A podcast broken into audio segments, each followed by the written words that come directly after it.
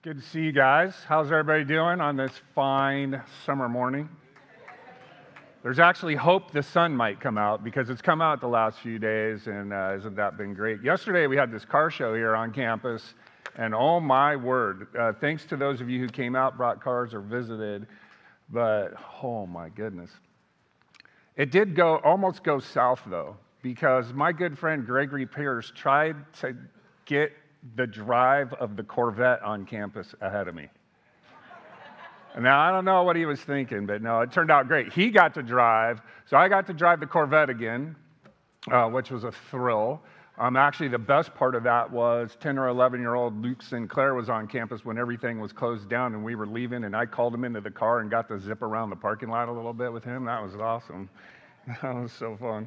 Um, but Gregory got to drive a, uh, early 70s uh, Dodge Charger supercharger, hot rod, and uh, there's pictures. I don't know if he posts or not, but whatever. Um, we had a lot of fun. And um, even better, so because of the generosity of the people that show up and show cars, um, you know, they collected some cash. And uh, the car club that helps run that car show with us yesterday uh, donated $500 to the Hume Lake Fund.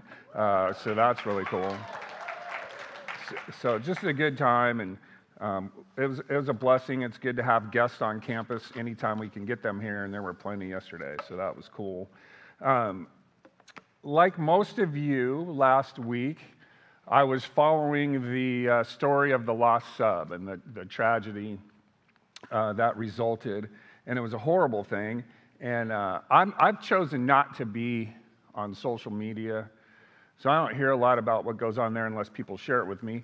But I did read an article that reflects sadly on our culture and uh, about how angry it can be. And I guess I have a caution for us before I even get into my sermon is I just think really as Christian people, we really need to, to practice and learn uh, quite a bit of discernment and discretion about what we not only say out in the world, but what we listen to and what we allow ourselves to take in, who we follow online and stuff. Um, because there's just a lot. Here, uh, here's a great quote for you. Um, we'll work in hundreds of different uh, contexts. But the best definition for maturity I ever heard was maturity is courage balanced with consideration. And the problem with the internet is it allows people, it permits people to be over courageous, uh, you know, on steroids. And so we just got to be careful. And this was one of this is this came from an article, uh, this quote from uh, the LA Times, and it says, like a digital Tower of Babel, social media is evolving into an increasingly ugly and chaotic space, a real-time repository for our worst impulses, inspired musings, scatological humor, and ill formed thoughts that should be kept to ourselves. Los Angeles Times staff writer Jessica Gelt noted it is an online mall of America, vast, vicious, relentlessly commercial, and soul sucking. And in a time of immense crisis, political, ecological, social, it has become a garbage dump of vile commentary, publicly aired because that's just what we do now. And I think that's sad. I think the world's always been a little bit of an angry place. Um, it's certainly been less angry before, and uh, I'd like it to be less angry more, but I think it's up to Christian people uh, to figure that out, for us to be salt and light. And I can go around town even if I'm not on social media. Last week I was on a bike ride, and a truck passed me, a big, massive, manly, probably gun carrying, hunting kind of truck, right? Um, and it was a truck with a cab on it, and strewn across the back of it was a flag as big as the truck that said F word Biden. It didn't say word, though, it spelled it out. And it had other things to say. I thought that was incredibly contemptuous and sad. And that that could be displayed publicly in our country, and that we can, you know, largely think that that's normal. I grew up myself super angry, um, just bitter. In my teen years, I felt so ripped off and so unheard after uh, my parents divorced when I was 12 years old. Um, and all through my teen years, even into my early Christianity, I was saved at 16. I was just, you know, like this ball of anger, ready to attack what I didn't think was good and um, be play the victim and whatever. And it manifested itself in a few different ways. I cussed a lot. I sure didn't get along with my poor single mom who was doing her best to raise me and my brother. Um, and there's one time that sticks out in my head pretty profoundly. Um, I cared about two things in junior high sports and girls. That's pretty much it. And uh, I, so my hair, I had hair. In junior high, I had hair. And uh, I got a haircut. My hair wasn't doing what I wanted to do. And I'm in the bathroom working on it, working on it, and just getting frustrated. I'm like cussing at the barber in my head. And I'm like, just, and I got so angry at one point that I took my hairbrush and I threw it down. Well, I could try this a hundred times. I don't think I could ever replicate it. It hit the sink in such a way that it spun from the backside to the front side and shot back at me, and I had to dodge it like Bruce Lee. and so, like, so like anger and bitterness were really part of my life, and like it, has been part of yours to whatever degree, right? If you look around, just go ahead and take a take a look around. Just look all the normal people around you every single person in the room, just like every single person in the world, has been hurt. They've been offended, they've suffered at the hands of others, they've been disappointed. Everybody. We contend as human beings, we contend with hurt, bitterness, loss, and pain. All of us to whatever degree. And, and, and the Bible, God isn't ignorant to the things we encounter or the things we struggle with. And a large part of what is in the Bible are the counters to what our human experiences are, the things that can make life better in spite of the realities. And so Ephesians 4 starts talking about what it is to live the Christian life. Chapters 1 through 3, I love Ephesians. Chapters 1 through 3 is everything Christ did for us and what we have in Christ. And it's awesome stuff. We talked a little bit about it a second ago during communion, I guess. It's awesome stuff. I wish we were going through Ephesians. I wish I could talk all about it, but just trust me to understand that chapters 1 through 3 is everything that Christ has done for us and how we're new in Him. And then chapters four through six are what do you do about it now? And if you look at chapter four, verse one through three, he says this He says, I therefore, the prisoner of the Lord, urge you to walk, that means live your life, walk in a manner worthy of the calling with which you have been called, with all humility and gentleness, with patience, bearing with one another in love eager to maintain the unity of the Spirit and the bond of peace. Now, this is a corporate instruction to a church, so it fits us individually. Um, it, it, it's interesting how the instructions for the Bible are all for one and one for all. It's really interesting because I think the temptation is to think just individually about what the instructions to a disciple might be. But the instructions very often are corporate.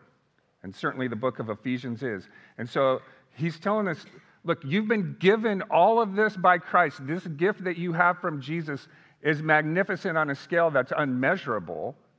And since that's true, walk worthy of it. You know, yesterday I'm driving that Corvette. I was scanning, it's seven o'clock in the morning, there's nobody around. I'm scanning the road and the sidewalks and the intersections Totally different than when I drive my 2002 Volkswagen Eurovan.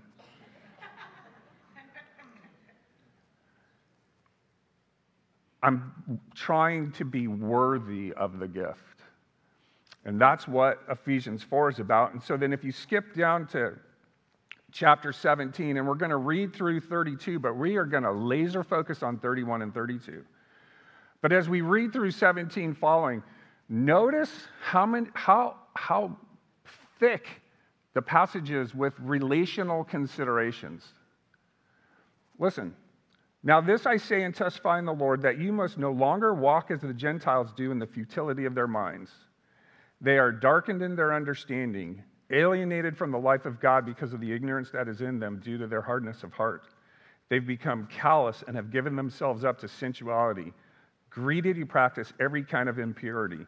But that's not the way you learned Christ. Assuming that you have heard about him and were taught in him, as the truth is in Jesus, to put off your old self which belongs to your former manner of life and is corrupt through deceitful desires, and to be renewed in the spirit of your minds, and to put on the new self created after the likeness of God in true righteousness and holiness. Therefore, having put away falsehood, let each one of you speak truth with his neighbor, for we are all members of one another. Be angry and do not sin.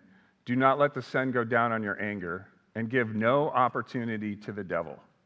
Let the thief no longer steal, but rather let him labor doing honest work with his own hands, so that he may have something to share with anyone in need.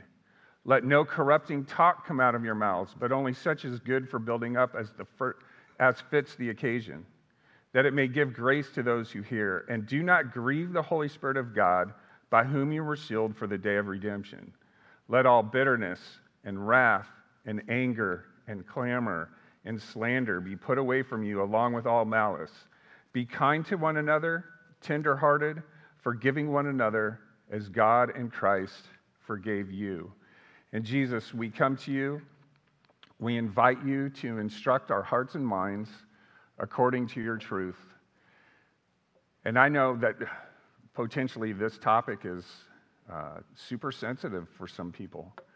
And I just pray that your spirit would minister and that grace would overwhelm, and that your love would overpower and uh, infuse us um, with the goodness that you offer. Um, and we thank you for that. In Jesus' name, amen. So, this is a, a, lofty call. You know, it's big. You know, the number one instruction here at Crosspoint about, you know, from Pastor Bruce about reading your Bible is slow down. Especially, I think, especially when there's practical instruction is to slow down and listen to what it means. Like take and, and, and absorb words. Verse 31 let how much bitterness and wrath and anger be put away? All. You know, it's not supposed to be part of the Christian life. That's what Paul's telling us here.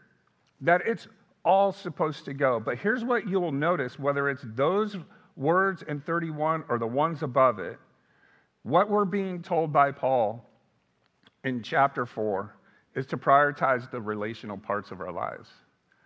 Prioritize the relational. See, I think when it comes to sinfulness, it's easy to pay attention to the stuff that's like in the Ten Commandments, kind of the legal sins or the ones that are illegal. Like it's illegal to steal. The overwhelming majority of people in church today, hopefully all of us, but the overwhelming majority of us in church today don't steal. It's against the law. But we might gossip. Isn't that interesting? Because one is really easy to pay attention to and easy to reject, and the other one is maybe easier to tolerate, but the Bible forbids both. And so it, the Bible prioritizes relational interaction to such a degree that Jesus said that the greatest commandment was to love the Lord your God with all your heart, with all your soul, with all your mind, and your neighbor, which is basically anybody else in the whole wide world, including the opposite political party of yours, to love your neighbor as yourself. That's the priority. It's relational. And the majority of Ephesians 4 is relational. I counted 10 instructions, nine of 10 are relational. In the lust of the flesh, there's 15 things we are to put away, seven of them are relational. The priority of getting along with one another isn't a low priority, it's, it's arguably the highest priority because Jesus said that the greatest commandment is love God, love people, and they're equal. And so we have to take in our minds, in our thinking, it starts there, that relating to one another in love is a priority. That it's super important in the eyes of God, and it should be super important to us. God's way is love, well connected, free from corruption, joy filled, unified relationships, beginning in the home and spreading out from there, certainly in the church, friendships, workplace, which I understand can be really hard. Satan's arena is anger, bitterness, wrath, malice, and verse 27 says that when we play in his playground, we're giving him an advantage. We're giving him a spot in our life to steal, kill, and destroy our lives. And when I hear steal, kill, and destroy lives, I don't mean death. I don't think it means death. I think it means the abundant life. We're, being, we're going to be cheated out of the abundant life that John 10 10 goes on to say that Jesus offers.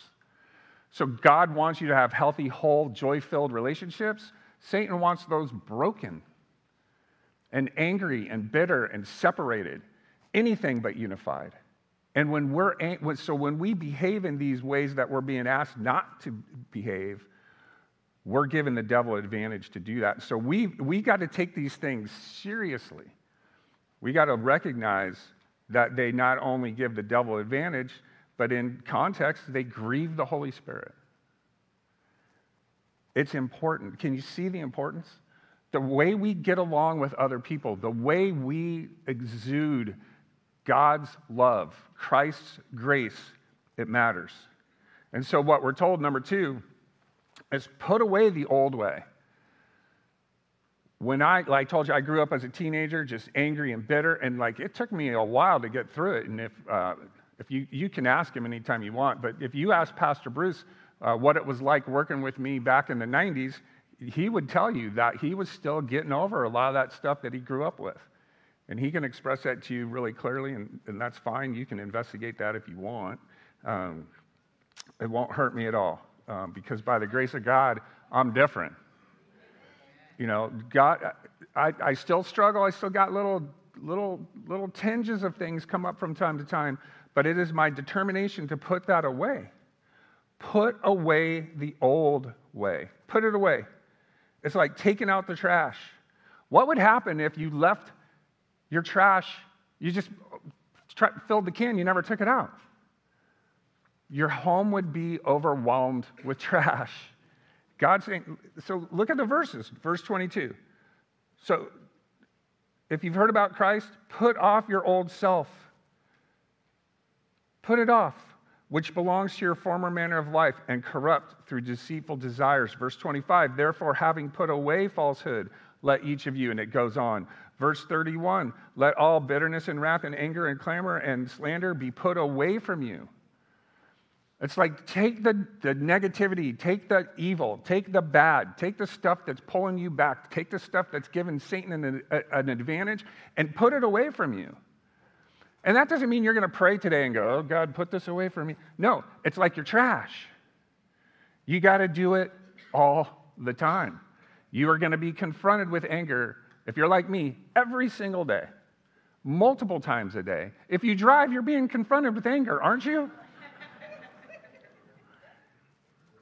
Put it away. And number, uh, that's number two. So we're to entirely reject that old sinful life and we're never going to do it perfectly. And so it's what we're told in number three practice the new way. We're going to put off your old self. Verse 24 put on the new self. Put on the parts of Christ that aren't in you now, but put them on. Practice. And practice means two things practice means training.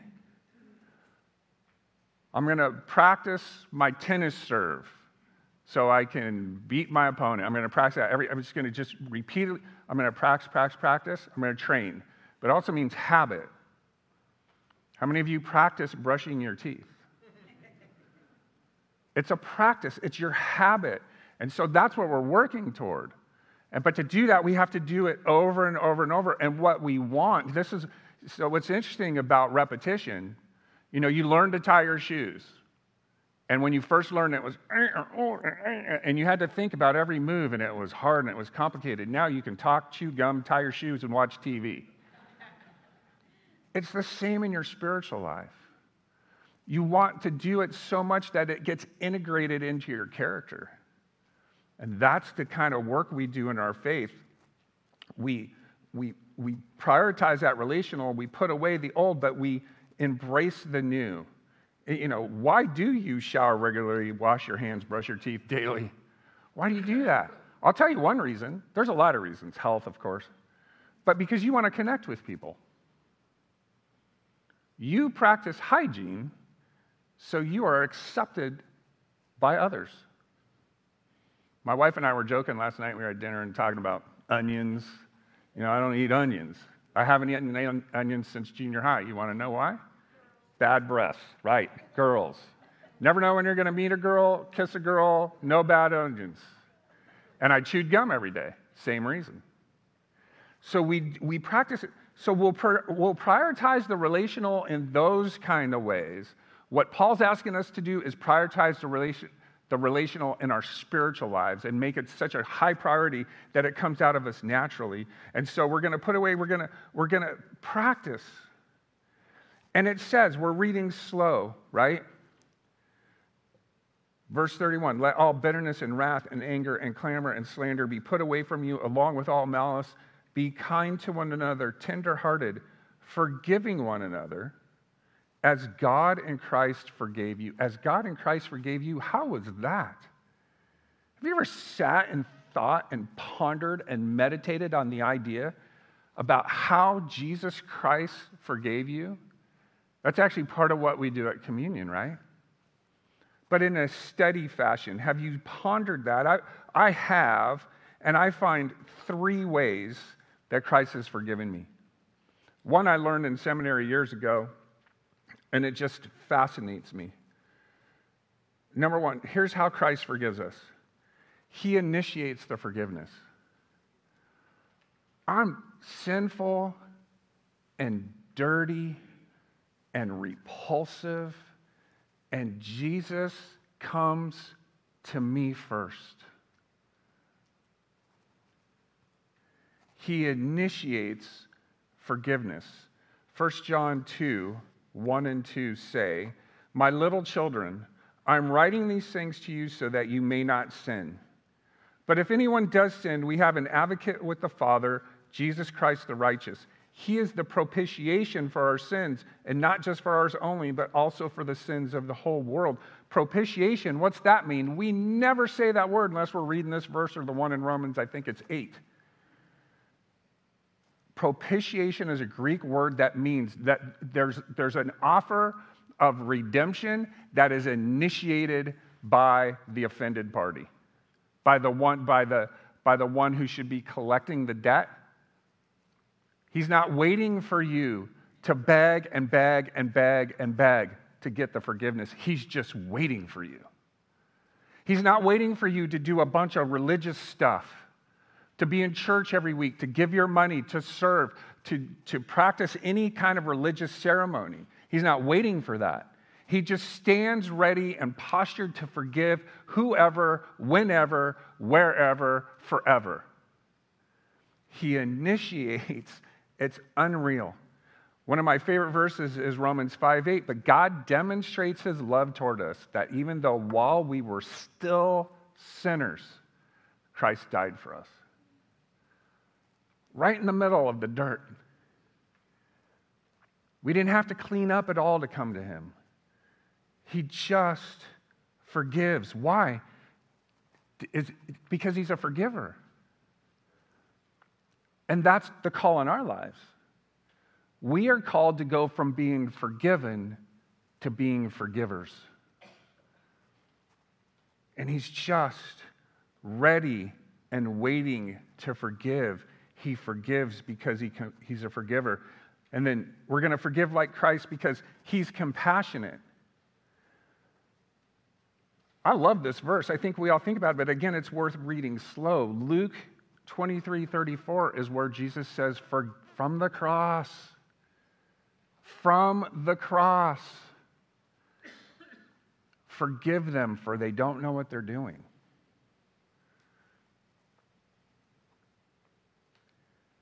How? Jesus isn't looking for reasons to be offended. He is offended. Every one of us have offended us. And in spite of the fact that he's offended, he's not anxious to judge or punish us. He's postured to forgive and excuse wrong. My son Josh and his wife Priscilla, with our beautiful granddaughter Violet, live in our house right now, and we love it. And in my eyes, that little 21 month old girl can do no wrong. The other night, she's crying. She's throwing a fit in the bedroom. She don't want to go to sleep. Crying. I'm out in the living room, like, what in the world's going on? They come out carrying her, and I ask, what are you doing to torture that poor child? Compa- that's, that's God's compassion for us. We're hurt. We're confused. We feel ripped off. We, we, feel, we feel just like nobody's caring for us the way we need them to. Nobody hears us. And he's reaching down. He says, I can relate to you. And I care. And even though you're not everything that God wants you to be, I forgive you. How in the world can God be so merciful when we sin so much? He's a forgiver. He's a forgiver. And he just, he just, he lives, to, it's his character. He can't help it. And number three, how do you, you know, what is it to forgive like Christ? He's thorough. He's thorough. We forgive in, in, in life, you know, it's this kind of, it, it, it's this scale. It's not a scale for God. It's, I'm going to forgive everything. I'm going to forgive it all. It doesn't matter how big the sin is lied, cheat, steal, rebel, abuse, murder. Yep, forgiven. All of it. All of it. Christ forgives it up. How about how, how many? Do you have like five years worth of sin? Do you got 15 years worth of sin? Do you got 150 billion sins or do you got 150,000? It doesn't matter. He forgives it all. He forgives it all. And it doesn't matter how, how long, how, how vast. And the Bible says that He takes our sin and He takes it as far as the east is from the west, which is infinity.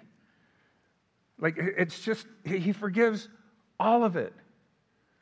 And there's a large pile of sin in my past. And I want you to hear something too. If you got saved as a kid, because I've had these conversations with students before, they, it can be tempting to not have an understanding of how much you've been forgiven. But if you were saved at a young age, don't forget this. You were saved from the sins you would have committed if you didn't find Jesus that early. Isn't that cool? Like, and then it's not hard for me anyway to think about what I'd be if I wasn't a Christian the last several years. Right? What, like, what kind of, sorry, idiot would I be? I probably have that F word flag on my truck. God forgave what I, not only what's in my past, but what would have been in my future. And Jesus forgives. It says, look at it again. Forgiving one another as God and Christ forgave you. This is how, there's probably other elements, but these were three that seemed really important to share with me, with you today. And what we're being told is to forgive like Christ. Christ didn't earn forgiver status by forgiving a lot. He's just a forgiver. He forgives because he's, he forgives a lot because he's a forgiver. And that's the call in our life. So, how in the world do you do this? And I know it's big. Like, this is, these next few points, this is potentially conference amount of input. It's potentially counseling input. And I would encourage you that if after hearing this and it's real troubling to your soul and you need counseling for it, get the counseling. But whatever you do, commit to getting free. Because anger and bitterness is a prison. I'll prove it to you. Let's say you're bitter with somebody and you hear that you both were invited to the same party. Do you go? Maybe you do, maybe you don't. If you're super bitter, you don't go. And even if you do go, you're going to avoid them. You're in prison. So let's get free. Let's, let's achieve what God's best is for us by learning how to be a forgiver. And number one, the obvious first thing you need to do is resolve to be a forgiver. Don't settle for, don't tolerate unforgiveness and anger and bitterness in your spirit. Just, just, and if you need help with that, beg God for the help. It's, by the way, it's understandable and nor- normal for people to be angry and bitter. That's why God's addressing it in the Bible. That's the human way. He's showing us the God way, the better way. It's, it, so I'm not talking about these things to make anybody feel guilty. I just want to set you free. Resolve to be a forgiver. As long as you give yourself permission to be angry and bitter, you will fail to be the forgiver like Jesus is. You just can't give yourself permission. Take away the permission. And it's a matter of faith. You're not going to feel like forgiving, forgive anyway. You're not going to feel like being pleasant and kind, be pleasant and kind anyway. My normal, natural tendency for my lifetime before I got saved was anger and bitterness, and it, and it overflowed everywhere I went. Resolve to be a forgiver. Number two, release your need for retribution. Like, just give up on that. Because here's what bitterness is it's, it's demanding, it's claiming the right to hurt those who hurt you. And the Bible says that's God's job to ex- execute that justice. Vengeance is mine, I will repay, says the Lord. Like, that's his job. Let it go. You've been hurt. It, you don't have a right to hurt him back. Let it go. It, it, like, it's just the spiritual thing, it's the better thing. God knows that, you don't. Again, it's, it's, it's faith. And so I just want to take a second right now, a few, like a minute or two. I want you, everybody in the room, bow your head, close your eyes. Everybody, not a single soul except me, because I got to read.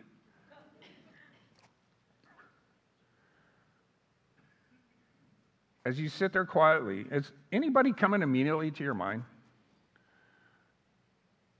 who you need to forgive? Could you just right now say, Jesus, I choose to forgive? I turn over to you the necessary justice in the experience I've had with fill in the blank my mom, my dad, my grandma, my grandpa, my spouse, my kids. You, and maybe you can't let it entirely, it's so big, you can't let it go entirely right now. Could you just tell God, God, I'm giving that to you though. I'm not going to let it tether my life anymore. I'm not going to let it be a handcuff. I'm, I'm going to work toward letting that go with your help.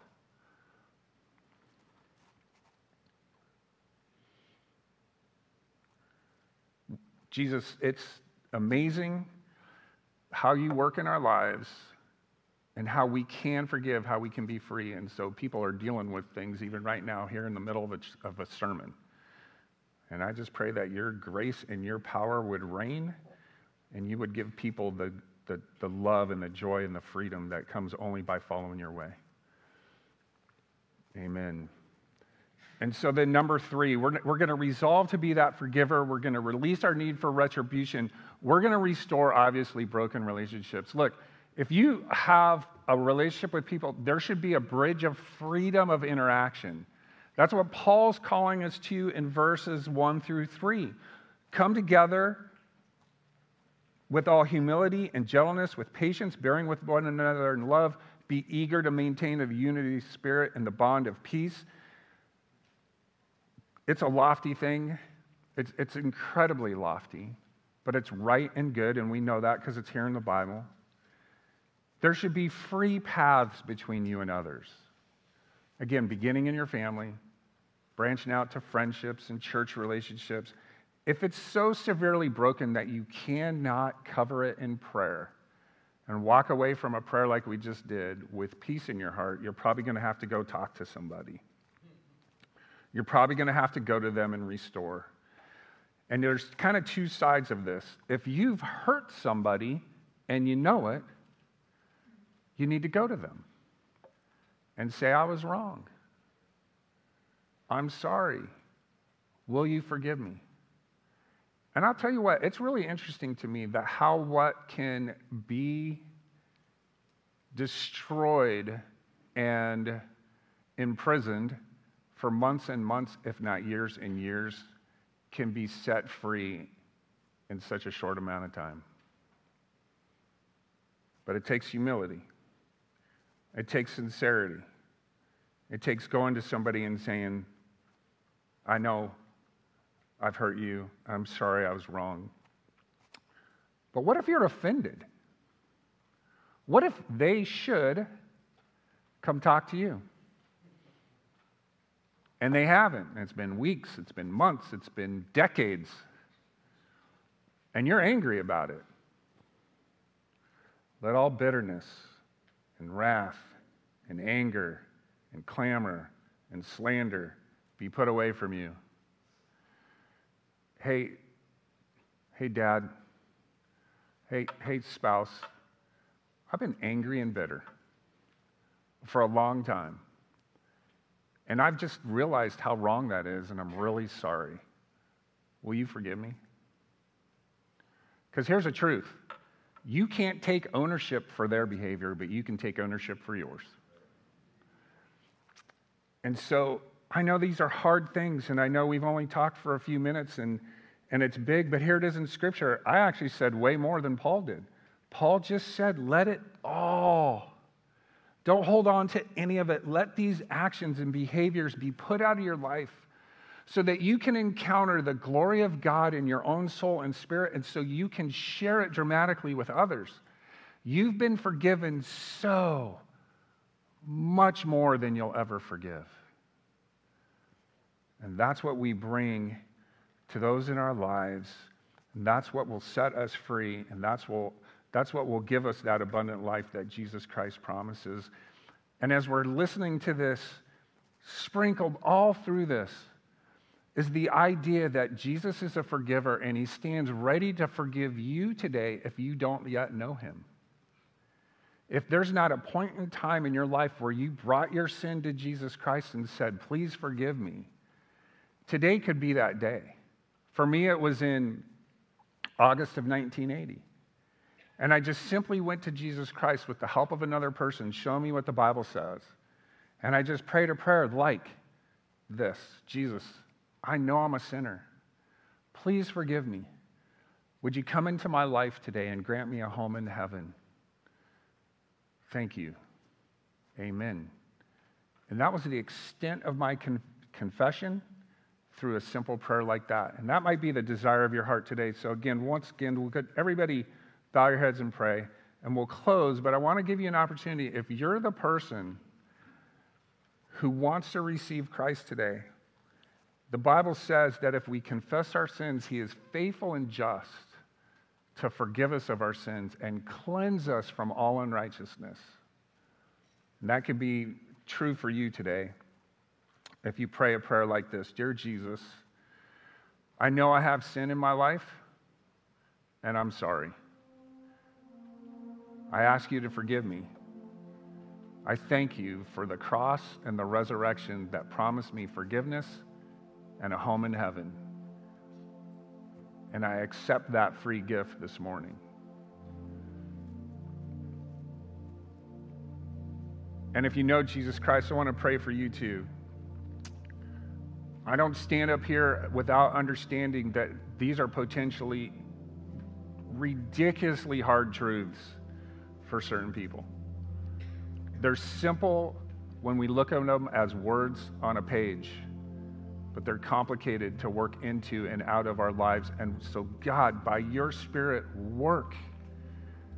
Work powerfully and come into our lives where we need you the most and redeem the broken. Make whole that what is tearing us apart.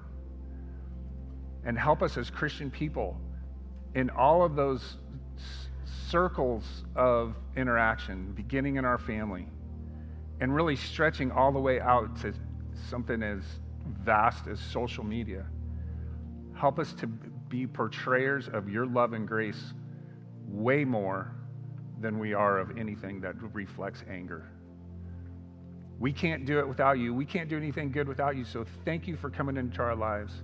And thanks for making a difference and just help us along the way. In Jesus' name, amen.